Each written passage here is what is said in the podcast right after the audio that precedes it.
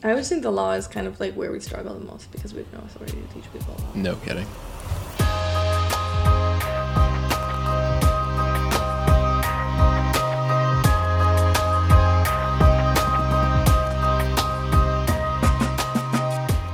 Welcome back to the Common Law, the best and only podcast about the Minnesota Supreme Court. My name is Mark Thompson. I work at Nichols Kaster, and I'm an ex clerk for Justices David Lillehaug and Anne McKeig. My name is Allison Key, and I was a clerk for Justices Stras and Hudson. We've got a statutory interpretation case today about the rights of tenants uh, when facing retaliation and also eviction. Uh, but before that, we've got a fair bit of legal news and some cases to catch you up on. First in legal news would be the results of the judicial election.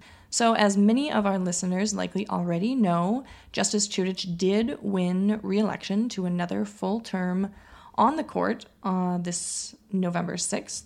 She won 55.88% of the vote to her challenger, Michelle MacDonald's 43.74% of the vote. So, for comparison, uh, Justice Chutich's margin was wider than Justice Lillehaug's margin in the 2014 midterms, but Chutich's margin was smaller than Justice Hudson's 18 ish point margin over Michelle MacDonald in the 2016 presidential election. I haven't seen anyone uh, really speculate very much about how this happened, but I guess I find this result especially disturbing in that I think back in 2014, there was some confusion about whether the GOP uh, was endorsing Michelle MacDonald or she at least was not as clear a figure in the public mind. Here we are in 2018. She's run these campaigns over and over again. Uh, I think it's fairly clear that she doesn't have the qualifications that we would hope for from someone running for this office, and yet continues getting, you know, a significantly substantial minority of votes. Why that's occurring is kind of beyond me. And what's interesting, I think, about how this kind of panned out in comparison to Justice Lillehaug and Justice Hudson's races is we didn't publish that portion of the audio, but she predicted that she would do better than she did in 2016 simply because she believes a lower turnout election actually favors her. Um, so it turns out she was right on with that prediction. I'm just not sure who the people are that go to vote for Michelle MacDonald. I guess you're voting against the incumbent. That's the only thing I can I can think of. Which Justice Chutich certainly personally has done nothing to initiate a, a, campaign against her personally, and and I don't think that the Supreme Court as an institution has uh, done anything to suggest that there should be an anti incumbency wave. So I, I just find it really concerning that we have these relatively small margins uh, in races that should not be seriously contested. So Judge Jesson also won against her challenger, A.L. Brown, in the only contested Court of Appeals race. Her margin was actually higher than the margin of victory at the Supreme Court, with Judge Jesson prevailing by about 25 points, netting 63% of the vote. All of the other uncontested justices on the ballot all obviously won. But was what was interesting to me about the results here is that the write-ins, the write-in percentages for judicial campaigns are just wildly high, which I think just goes to show that there's a true lack of information in the seriousness um, of these races and the candidates that are running uncontested. And people might think the stakes are low enough to write people in. I mean, who are the 15,000 people who wrote in someone instead of voting for Chief Justice Gildea? Like, who do they think that was to benefit? This is a, a segment called The Common Law Gets Lectury about the Minnesota electorate. But honestly, um, like, these are important offices. And to a large degree, I think courts in general, and, and we could say for the Minnesota Supreme Court, uh, there are rules in place, but the day to day functioning of the place uh, is largely dependent on, on good faith, highly competent, intelligent, and collegial people uh, coming together with a, a, goal of producing good work product and and uh, clarifying the law for the state of Minnesota. And if we had someone who was not qualified to do that come onto the court, I, I'm not sure how well the institution would hold up. So Michelle MacDonald has been defeated now for a third time, but she hasn't ruled out another 2020 run, which she did mention to us in our discussion with her last month. We didn't end up publishing that specific portion of our interview with her in our previous episode, but we did post the audio of that specific answer of hers on our Twitter feed. So you can take a listen to that and see what she has to say about 2020 and running for the court in perpetuity. And I think you'd, uh, you'd have to think that she'll keep running. I mean, 43% is just a huge margin for someone uh, with no real formal campaign. Uh, you know, I, I don't really even know how, how much like time and effort it's costing her to uh, to run in these races every two years. So I know we're all kind of wary of any discussion of 2020 for the foreseeable future, but we can just say from a judicial election standpoint that Justices Lillehaug and Thissen, who are both up in 2020, may have to watch out for Michelle MacDonald coming for them in 2020. Both of them are Democratic appointed, which she told us was her main criteria in trying to decide who to run against. And in our discussion with her, we did kind of tip her off that she should probably run against the most junior justice. So sorry, Justice Thissen, for putting that target on your back. But I think he has enough experience running for election that he'll probably manage just fine. Um, that that transitions perhaps uh, briefly to an article uh, by David Schultz that was in the uh, Pioneer Press, uh, an op-ed suggesting that we appoint rather than elect judges in Minnesota. So uh, he provides some useful background here, which is that uh, when the state constitution was passed in 1848, it provided for judicial elections with appointment by the governor in case of vacancy. That's how we ended up at the state of play that we have right now. And he, he has a law review article coming out, and it sounds like he he's kind of dissecting two different ways that we could handle this. So one is letting judges run like political candidates, um, and that would be uh, getting a party endorsement, uh, publicizing positions, as to uh, policy issues, et cetera. And he notes that one, there's a fair bit of U.S. Supreme Court ju- uh, jurisprudence and other jurisprudence that would make that difficult for judicial candidates, that they are uh, hamstrung as far as how they can do fundraising, uh, et cetera. And uh, also on that score, that the kind of recent Judge Kavanaugh proceedings should be uh, a warning note about the dangers of politicizing the judiciary. And then the other alternative that he's more favorably disposed to is uh, the straight appointment of judges. So right now, when there's a vacancy, the governor appoints the judge. But as we were just discussing with Judge, uh, other Justice Thissen, uh, he was appointed by Governor Dayton, but he will have to run uh, in 2020, and uh, he'll be a regular elected judge from there on out. And uh, so David Schultz is proposing getting rid of that uh, getting rid of elections full stop. And I suppose based on our fairly brief discussion just now, I would not stand in the way of that proposal.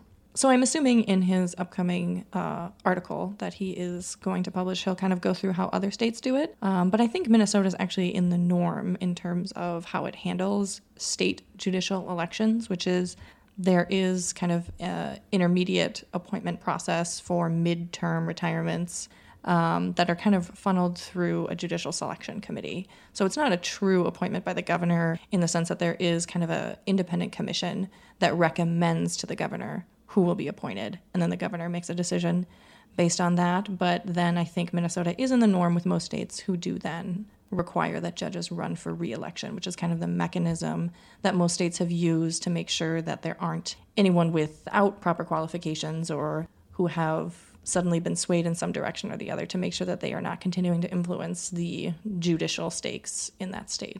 Yeah, a couple other interesting things from his article, which we can put in the show notes. Uh, one, 90% of judges in Minnesota are initially appointed uh, by the governor through the process that Allison just described, rather than being elected uh, in the first instance. So, in, in effect, given how few people run uh, against incumbent judges, and secondly, how uh, rarely incumbent judges lose when challenged, we already have appointments. Um, and the other thing he notes is that in Minnesota, we've been fortunate to avoid some of the hijinks that have occurred in other states. So he, he notes uh, the West Virginia Supreme Court where a ton of money poured into judicial elections after uh, judges were casting controversial votes as to uh, liability for high dollar amounts of coal companies that were native to West Virginia, the kind of things that, you know, the tough votes that judges have to make uh, and adhere to the law, and how when you have elections, uh, you you should be prepared for judges to face unpleasant consequences from those tough votes. And I, I think he thinks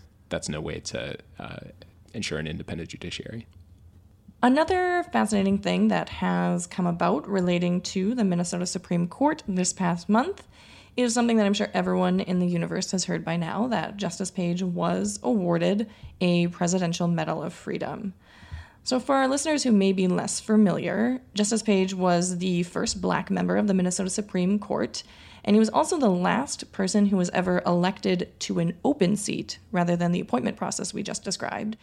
And he was elected in 1992 after two incredibly successful careers, both in the NFL and then also as an attorney at the Minneapolis firm of Lindquist and Vennum.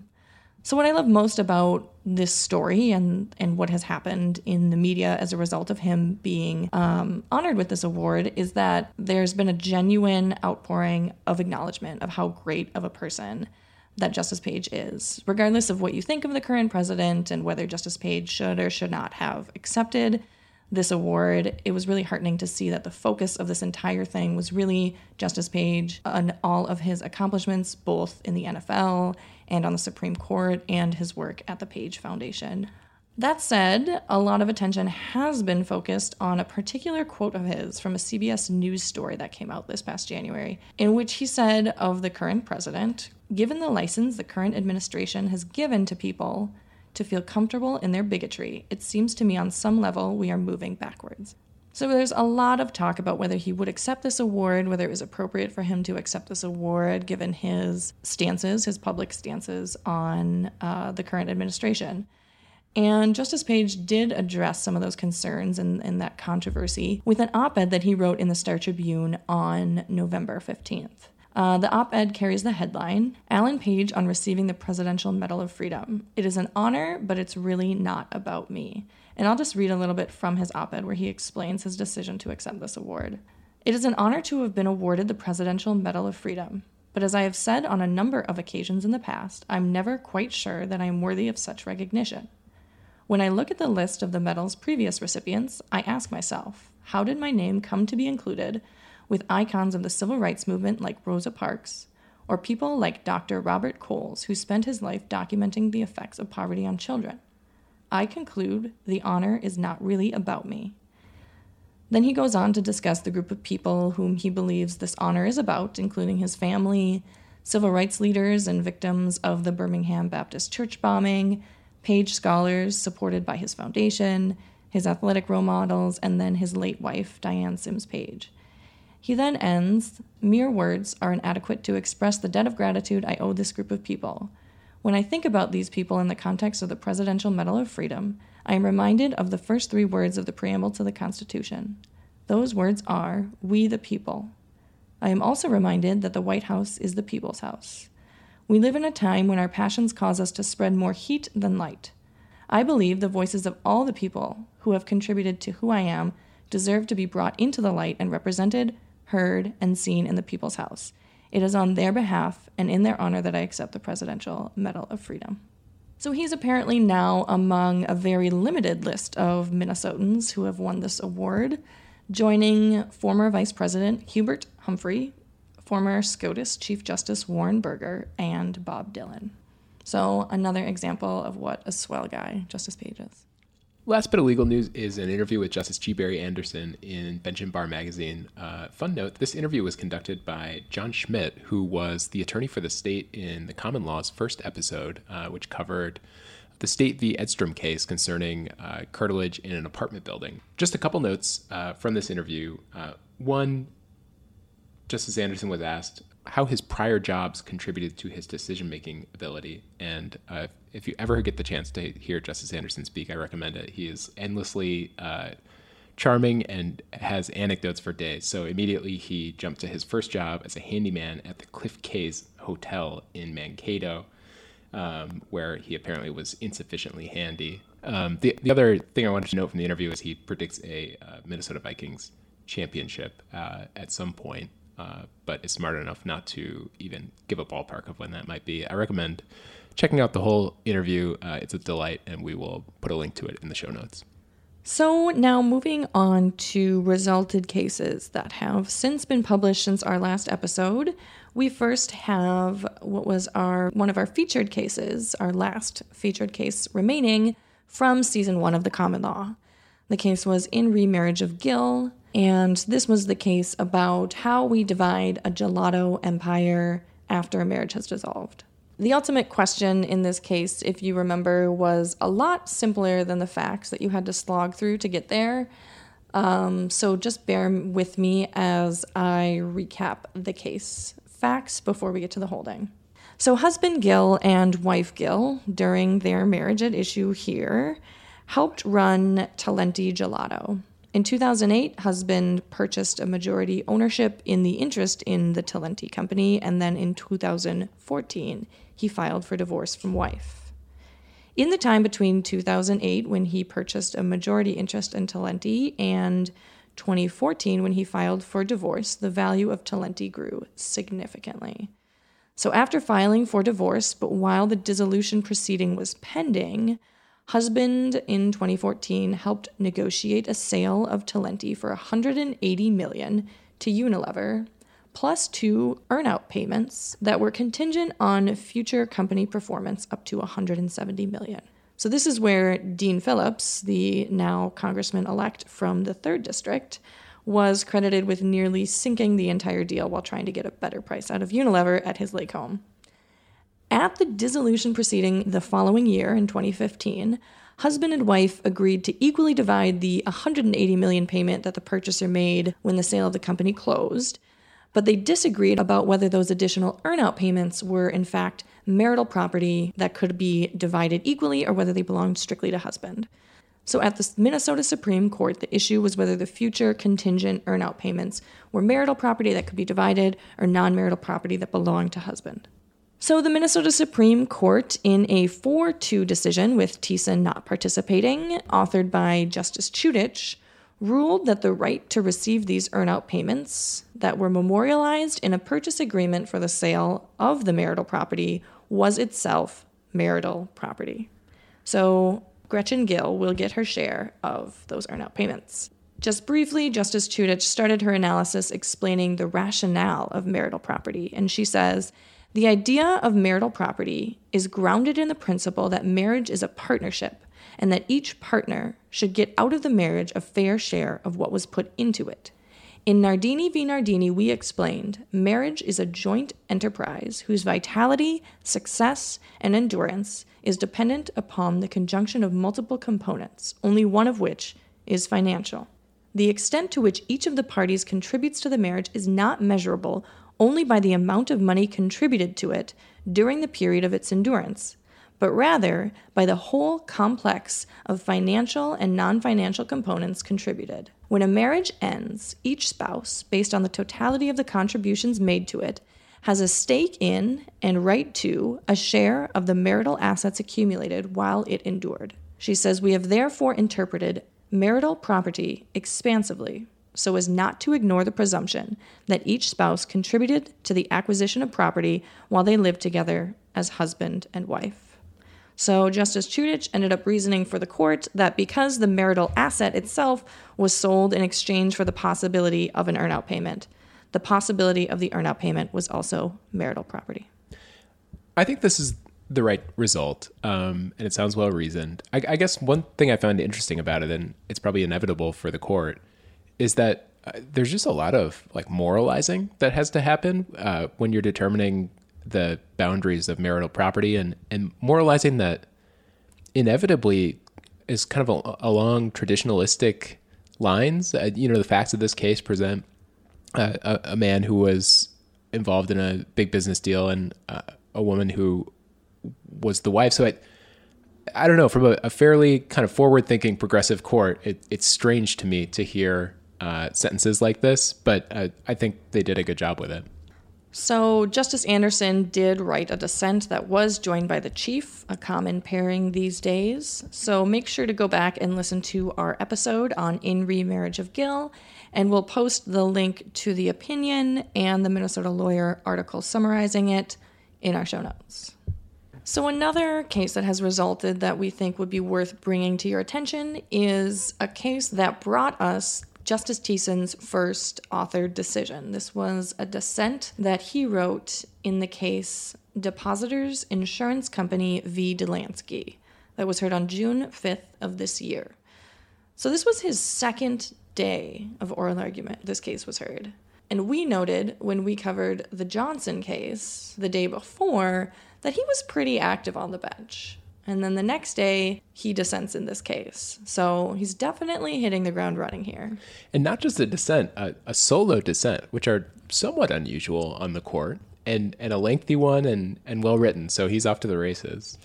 Yes, so the majority in Depositors v. Dollansky was authored by Justice Hudson. Justice Lillehaug then wrote a concurrence joined by Chief Justice Gildea, not your typical pairing.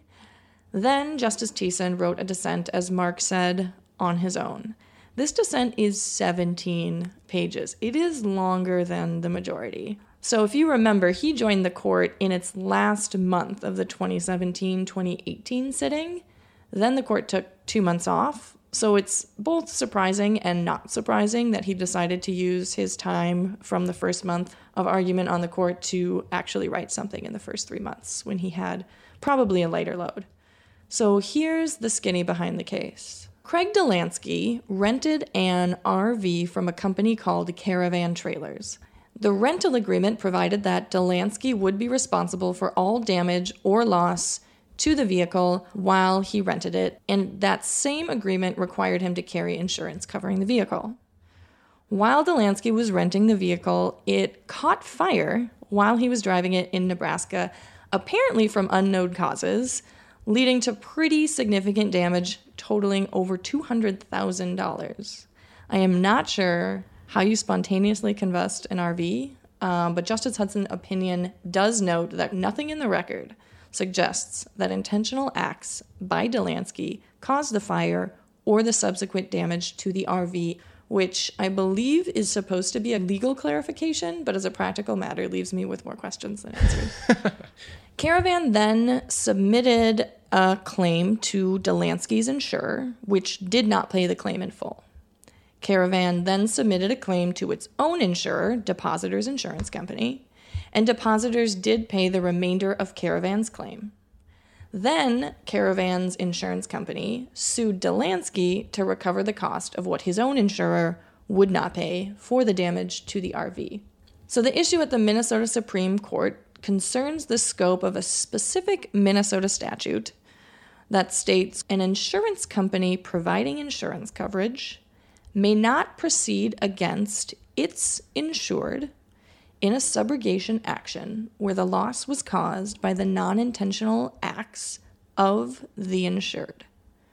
So Dollansky reads that statute and says, under your policy at Caravan, where I rented the RV, I'm your insured, so you cannot sue me to recover the leftover damages here. Depositors, which is Caravan's insurer, reads that statute and says Dollansky was not its insured because he did not purchase a policy from Depositors Insurance Company.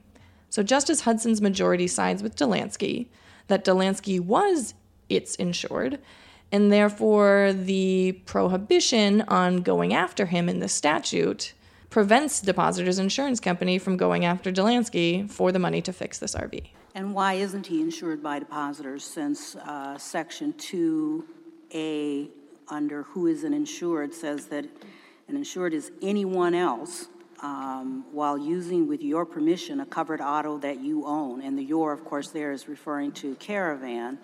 And I don't think there's any question that Caravan, under the rental agreement it had with Mr. Dollansky, gave him permission to use the, uh, to use the, the RV. So, yes, he has an insurance policy with American Family, but the district court um, and the Court of Appeals basically said under that provision, he also isn't insured here. Why isn't that the case? I think this this opinion is a fun one, even though it's about insurance subrogation, because it's such a thorough uh, tour through the tools of statutory interpretation that the court uses, and sometimes the court is more explicit about the decisions it's making uh, and the sequence of statutory interpretation uh, tools that it's using, and sometimes it kind of glides through one or two of them without acknowledging really what's happening. And this is the former, uh, which I find satisfying. So they first go straight to Black's Law Dictionary uh, to try to find the definition of insured. They determine that there are two possible reasonable definitions of insured, which would lead to different outcomes here. And they dispose of a few arguments about uh, using other statutes and such to uh, try and glean a meaning. I do have to point out, as a former Stras clerk, that though it's frequently mistaken as a common and ordinary meaning source, Black's Law Dictionary is actually rooted in technical definitions for the law. But Justice Hudson did also use common and ordinary dictionaries like the American Heritage Dictionary and Webster's Third New International Dictionary, which are more common and ordinary meaning definitions. Justice Stras is a lovely man. Justice Stras's clerks are at times insufferable. After they uh, get through the dictionary, they conclude that uh, the statute is ambiguous and that they have to determine which of the two reasonable applica- uh, definitions applies.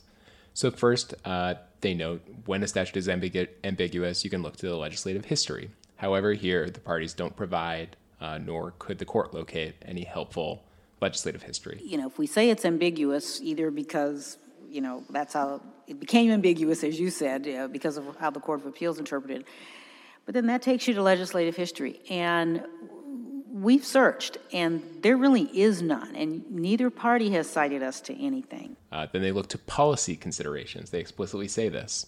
Uh, and they note that uh, in interpreting insurance policies and determination of coverage, uh, the disparity between the insurance companies and those seeking insurance uh, with regard to bargaining power is significant and leads to a background rule of interpreting uh, ambiguous statutes in favor of insurance holders. Subsequently, they look to past jurisprudence. They do a full survey of Minnesota Supreme Court cases from decades ago that are possibly relevant to this uh, decision. And finally, they wrap things up. So, like Mark says, Justice Hudson does wind through various aids of interpretation and construction to come to this conclusion.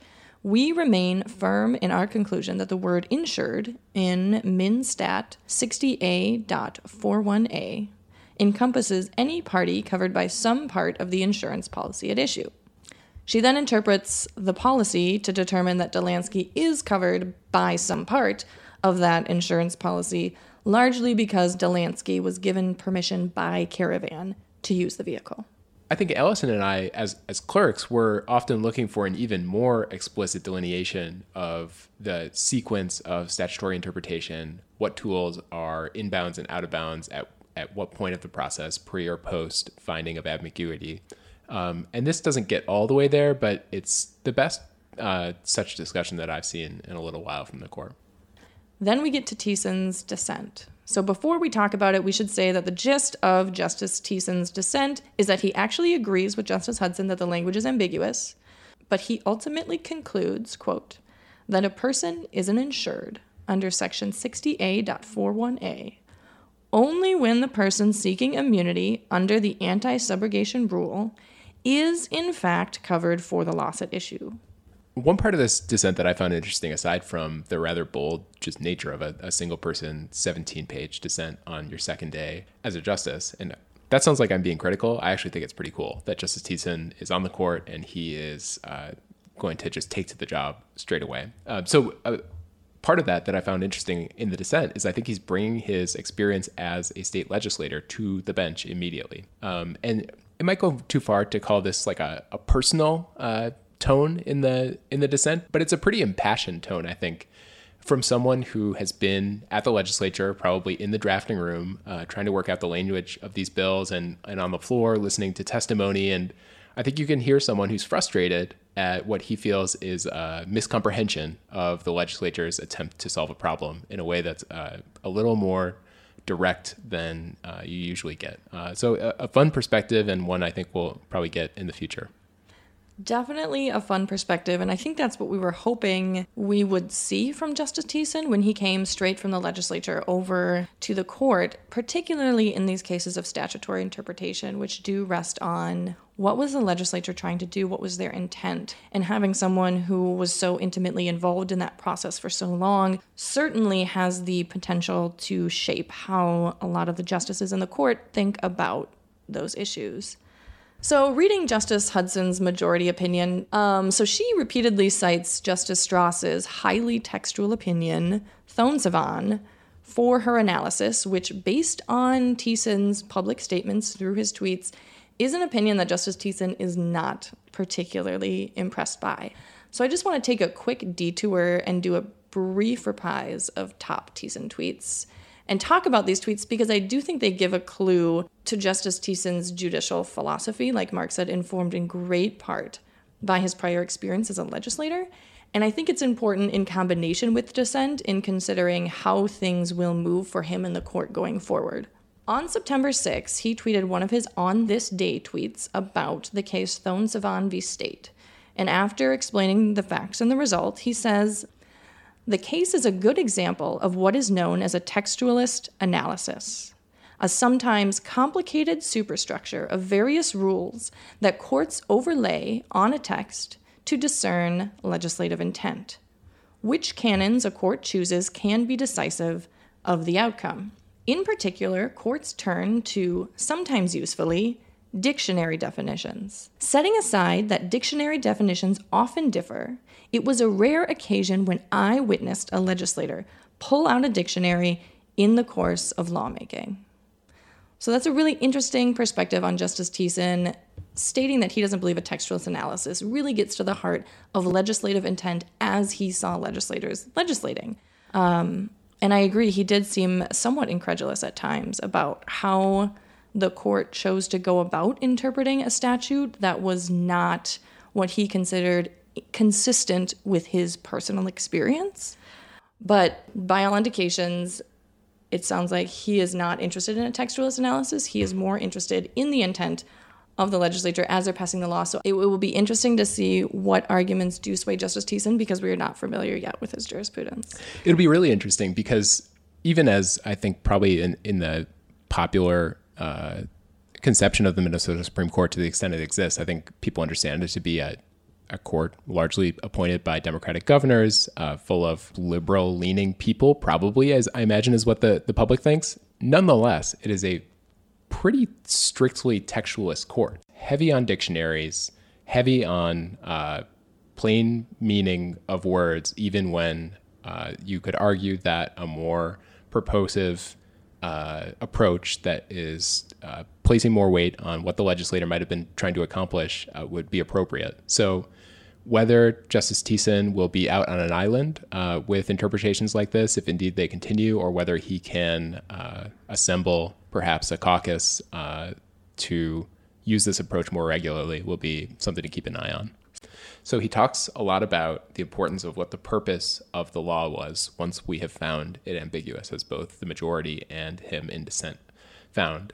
And he refers uh, repeatedly to what the legislature was trying to accomplish here it's his take that the legislature was not intending a blanket immunity for insureds in cases like this, that you need to look for a nexus between the type of coverage sought and the incident giving rise to the claim. He says his conclusion about the purpose of the law is supported by common law doctrine on the area from before the statute was enacted, which he also spent a lot of time discussing in oral argument. Well, and doesn't it make sense in light of Minnesota's longstanding common law? I mean, we have this statute here, and we just ruled last week that statutes have to be interpreted consistent with common law. And we have, like, we have the Dairyland case from the, from the 70s, which is essentially this case, but it's decided that you have to look at which section of the, which section of the contract you're covered by. So, I mean, frankly, I mean, in my experience, I don't think the legislature probably spent a whole lot of time thinking through what the word insured meant. Um, but I do think we have this background of common law, which actually informs a lot of what this is. Justice Thissen ends up deciding that the record is not clear on whether Dollansky was actually covered by this policy, and he would instead remand back to the district court to find that fact and then allow the parties to argue and brief it on the way back up. One other cute fact about this case is that I went to go listen to argument to see um, what Justice Thissen was doing in oral argument. Um, but what I found hilarious about this case is that the webcast posting said this Depositors v. Dollansky, due to technical difficulties, the first few minutes of these arguments are unavailable. Which I'm sorry if it's not funny to literally anyone else, but this most likely means that the clerks who marshaled oral argument and are responsible for hitting the start button forgot to hit the start button, which I obviously know from not personal experience. Yeah, it's definitely not something Allison did. Now, finally, time for our feature case Central Housing Authority v. Olson. Uh, this is a landlord tenant case, and uh, we can do facts uh, with Allison. So, this case started back in 2016 when a tenant named Olson entered into a year long apartment lease with a landlord, Central Housing Associates. Approximately halfway through his lease, Central Housing Associates gave Olson a written notice that it was terminating his lease due to Olson's breach of multiple lease terms, which they said included submitting false information on his application, failing to pay rent, sharing his unit with a personal care attendant with a criminal record, disqualifying her from residing there, and tolerating disruptive behavior. So, after receiving this notice, Olson then filed a report with the Minnesota Department of Human Rights. Olson claimed in that report to the Minnesota Department of Human Rights that the Landlord Central Housing Associates only began taking note of these lease violations after he had complained to the landlord in an email that a maintenance worker had verbally harassed his daughter for wearing a hijab. So Olson alleged in this Minnesota Human Rights Department report that the landlord Central Housing Associates discriminated against him on the basis that both that he has a disability and that his daughter is a Muslim. So, to quick recap, the timeline is that Olson signed a lease. Olson complains via email to the landlord Central Housing Associates about his daughter being verbally harassed. Olson starts hearing about lease violations from landlord Central Housing Associates. Landlord Central Housing Associates gives notice to evict Olson on the basis of these violations. Finally, Olson files a complaint with the Minnesota Department of Human Rights alleging retaliation for his complaints. So Olson refused to vacate the property, and so after his lease period ended, Central Housing Associates filed a holdover eviction action. A jury trial then followed. So the jury ended up finding two facts that are relevant to our story. First, it found that Olson did materially violate the terms of his lease. Second, it found that the landlord Central Housing Associates retaliated against Olson in whole or in part as a penalty for his good faith attempt to secure or enforce rights under the lease or the laws of the state of Minnesota or the United States. Mr. Olson defended the residential uh, eviction action by alleging retaliation. The jury found two facts. First, that Mr. Olson breached his lease. Second, that the eviction was intended to retaliate against Mr. Olson for asserting his rights. So the main statute that's at issue here is Minnesota Statute 504B.441. So I'll read you a slightly abbreviated version of this statute that uh, gets to the heart of the issue here. The statute says a residential tenant may not be evicted if the eviction is intended as a penalty for the residential tenant's complaint of a violation. Complaint of a violation is the phrase that we're going to be dealing with in this case. Uh, the word complaint is not defined anywhere in the chapter. That's why the court has so much work to do here. So that's the main statute that's at issue that the tenant is seeking to assert a retaliation defense under. So the more relevant part of the Court of Appeals opinion for our purposes at the Supreme Court is that the Court of Appeals held that the retaliation defense isn't available to Olson here because it is only triggered on the basis of a quote complaint. And the Court of Appeals reasoned that a quote complaint, in that sense, meant a formal complaint to initiate a lawsuit, not a mere expression of dissatisfaction like the email Olson sent to its landlord about his daughter being harassed, or even a complaint to the Minnesota Department of Human Rights. So, in this way, the Court of Appeals says it doesn't matter that the jury found that Central Housing Associates retaliated against Olson for that quote unquote complaint because it's not the type of complaint addressed in 441, which protects against retaliation by the landlord. So Olson then petitioned to the Minnesota Supreme Court for review on the 441 retaliation argument only, saying that this informal quote complaint to the landlord should trigger the retaliation protections in 441, absent even this formal complaint to initiate a lawsuit. The other statute that's in play here is uh, 504b.285, uh, which also deals with landlord tenant uh, conflicts. And there are a few subdivisions that play a small role. Uh, subdivision 2 creates a right for tenants to plead a retaliation defense uh, in cases where there's been a notice to quit. Subdivision 3 creates a right for tenants to plead a retaliation defense in a non payment case. But subdivision 4, which the landlord leans on quite heavily, says that nothing contained in those prior two subdivisions limits the right of a landlord to terminate a tenancy for a violation by the tenant of a lawful material provision of the lease. So, uh, at least with regard to that statutory scheme, uh, Subdivision 4 is saying in some instances, a retaliation defense does not exist. Uh, the scope of that is, is something that's debated throughout the case. So, moving to then the oral argument and the arguments that the attorneys and parties put forth, the first attorney to argue was Olson's attorney. This was Samuel Spade of the organization Homeline. And his basic argument was first, obviously, based on provision 441, in which he says that complaint, as it's used in 441, means any expression of dissatisfaction to anyone, including a landlord. Mr. Olson should be protected under 441 for the simple reason that landlords should not be allowed to punish their tenants for complaining about a problem. Certainly, in the ordinary sense of the word, he complained about problems.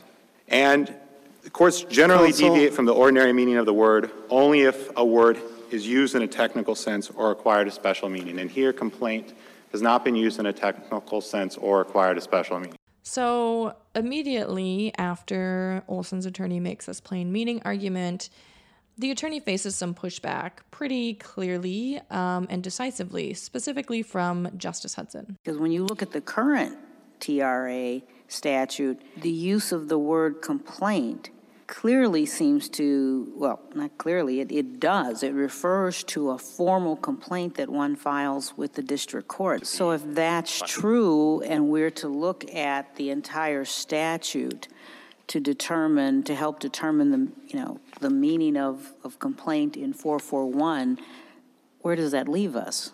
Another thing that I thought was interesting here is like the uh, earlier insurance case with the Justice Thissen dissent that we discussed, there's a bit of a library of statutory interpretation techniques discussed by the parties and by the court. So uh, we talked about the plain language, uh, we talked about uh, the common definition of complaint.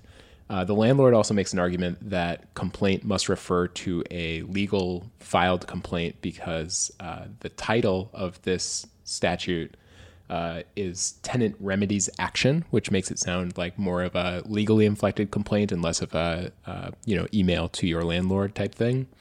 Uh, and the landlord also argues separately that the canon that courts must give effect to all statutes pertaining to a topic applies here because giving this statute a broad reading would impinge on some of what's accomplished by the other statute we discussed earlier, uh, 504b.285, which appears to allow landlords to evict uh, tenants without qualification in these circumstances. So, uh, more interesting than the actual arguments at play to me is that the court is uh, just giving a tour of all of the tools available to it. And I think you could see uh, the Chief Justice uh, taking that route. In, in, in, making a decision about whether a statute is ambiguous, we read the words in context, in context of the overall statute. What is your position about which statutory provisions we can look to in determining the context of .441. One other note I thought was interesting in the statutory interpretation uh, discussion is that you know the court was spending its time in the weeds of these statutes. Um, but one thing that is often absent and that I really appreciate about Justice McKeig is she's just willing to bring to a discussion like this uh, the common sense analysis that is often left out. Uh, lawyers in their fancy suits don't like to talk about what is sometimes the most obvious thing in the room, and and she does, and and so she did that here. But counsel, isn't the the majority of complaints that are made by landlord or excuse me by tenants in the less formal realm? I mean, how many tenants actually file who are self-represented, who are living in low-income housing, who are disabled, who have all of these um, additional um, problems or barriers, how many of them actually file a civil complaint and serve it on the landlord? Does that make sense to you that that would be the normal course?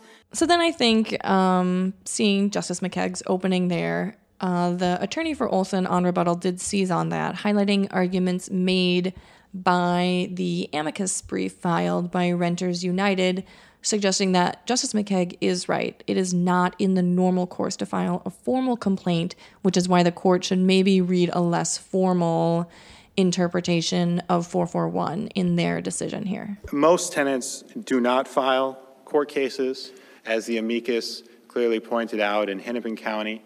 Uh, about three TRAs are filed a year. If you do the math, that would come to maybe around 10 or 12 TRAs in the whole state per year. This obviously is dwarfed by the number of actual complaints, informal complaints that tenants would make to their landlords about repairs, and so on. A brief detour, there was a, a common law portion of this argument. So the tenant noted that the majority rule in courts that have considered this issue uh, across the country favors the existence of a common law defense uh, in retaliation situ- situations like this, uh, in addition to any statutory cause of action that might exist, and notes that uh, indeed before Minnesota enacted uh, these anti retaliation statutes, uh, at least one Minnesota trial court found that a common law right existed. Uh, it is uh, possible um, to have both the common law and Minnesota statute 504B.441 running parallel to each other. But second, uh, this court obviously has the power to establish common law.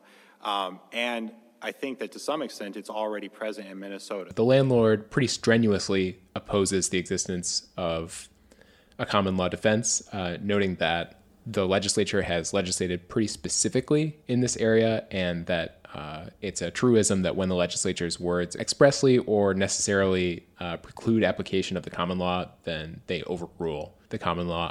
And certainly that argument from the landlord was pretty compelling to specifically Justice Hudson and then also the chief, who were also questioning the wisdom of the court adopting a common law retaliation doctrine when statutes seem to address the issue sufficiently. As I understand your position, even if we uh, disagree with you on the statutory piece, um, your position is that um, this court uh, should create uh, a new common law action. And I guess I, I, just want to express a concern about that and get your response. It's, you know, many courts um, have established uh, a defense of retaliation in the absence of anti uh, retaliation legislation. But here, we've got a statute that quite explicitly provides for that, both in 285, but also here in the, in the Tenants Remedies Action. And so I'm just wondering, given this court's historical reluctance to create new common law causes of action when the legislature has spoken, um, and here it seems to me they've done that, what would be the basis or the reason for us doing that? So the remedy that you're seeking here seems to me to be already available in state statute, even apart from the landlord tenant statutes, which I think further informs whether there's really a vacuum that this court needs to step into. So, on the converse side of the common law argument, Justice Chutich in particular seemed open, at least to the possibility of considering a common law retaliation doctrine specifically because the Tenant Remedies Act is intended to provide, quote, additional remedies, which could be read, and Olson does read, as permitting a common law retaliation doctrine, even though the statute is also on point. Can you tell me, um, referring to that section where the legislature specifically gives the reason why it's enacted these sections and it says to provide additional remedies. Um, how are we to interpret that? I know in, in some other states, they've viewed that as um, indicating that there is some common law remedy available. A few odds and ends we wanted to cover. Uh, one, Justice Anderson has a habit. He likes to, he has one question in mind and he wants both attorneys to answer it. We've seen him do that a few times.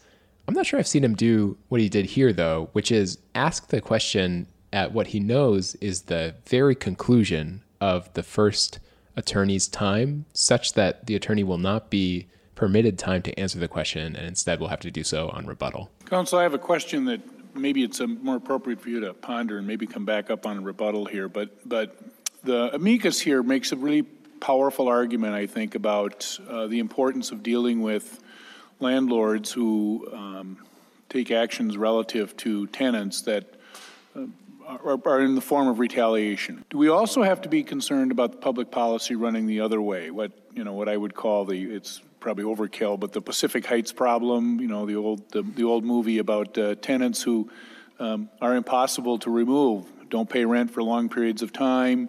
Um, retaliation becomes a um, haven seems to me that there's also public policy that runs that way. And, I, and I'd like to have you maybe take a little time on rebuttal and just talk about the balance that you think the legislature has struck here in dealing with those two problems. I'm going to ask opposing counsel that question as well. Even when you're out of time at the end of your argument, uh, usually the chief will just kind of provide you dispensation to answer whatever the last question was. But here, Justice Anderson seems to be almost like a teacher in, instructing the attorney to go think about it for half an hour while the other attorney is talking. Uh, just a, a strange state of affairs. Yeah, I, I don't think I had seen that before. It would have made a little more sense for Justice Anderson to just save his question for rebuttal when he was ready for an answer to that question. Another notable thing about this case is it was a pretty complicated deal, right? You have a statute that's not clear, another statute with multiple subdivisions that maybe impact on the first statute. And so everybody was struggling at points to uh, straighten it all out. The landlord's attorney probably had the hardest time of all. And to be fair, Justice Lillehaug was asking him uh, some very direct and difficult questions. Uh, but I don't know that I've ever seen the lengths of silence that we observed in this oral argument. Um, and maybe we'll play just one of those pauses for you just so you can get a sense of the atmosphere. Do you have a defense of retaliation, even if you've got a potted plant there? And if so, under what statute?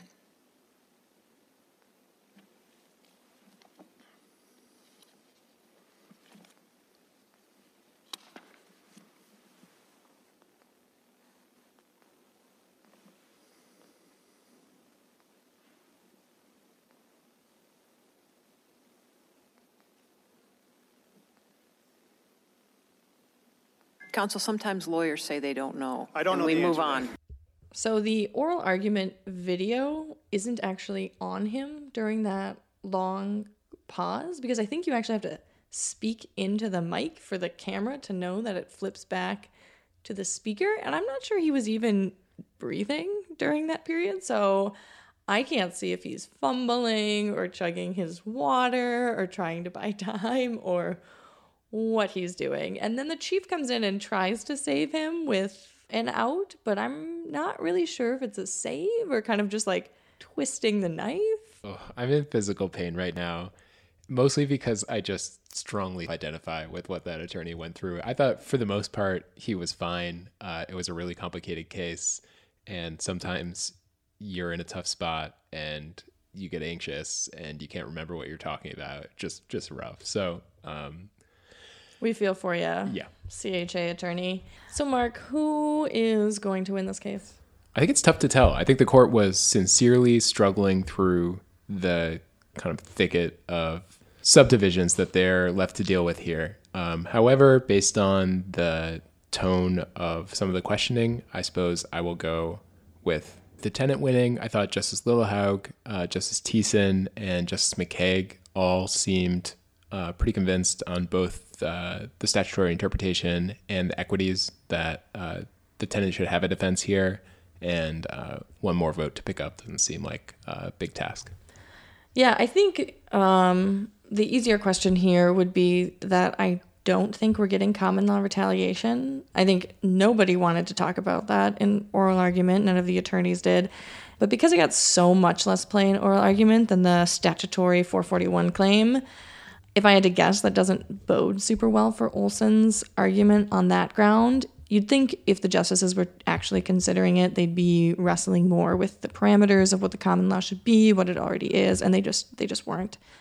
As to the 441 statutory argument, I I think I do agree. Um, Justice Lillehaug, McKeig, and Thissen seem to be working pretty hard to pave the way to an interpretation of complaint that was more expansive than a lawsuit. I think some unequivocal statements against that idea were from Justice Hudson. Justice Chutich didn't weigh in specifically on the 441 question that I can remember. She just noted her willingness to consider common law or reject the reasons not to consider it. So if Lillehaug, McKeig, and Thissen can convince Chutich on the 441 claim, I think they will go with, like Mark said, Olson's broad interpretation of the word complaint in 441. What do we learn from the case today, Allison? Today, we learn from the case that uh, when in doubt, sue your landlord in the most formal sense all the time. That wraps up uh, this episode of The Common Law. Uh, check us out on Twitter at The Common Law, uh, on the website, thecommonlaw.com. Thanks to our co directors of communication, Joy and Chloe. Uh, thanks to the brilliant state law librarians at the Minnesota State Libra- Library who hook us up with the briefs and uh, Save our life on a regular basis. uh, in every way. And uh, we'll be back next month. Have a nice one, commoners.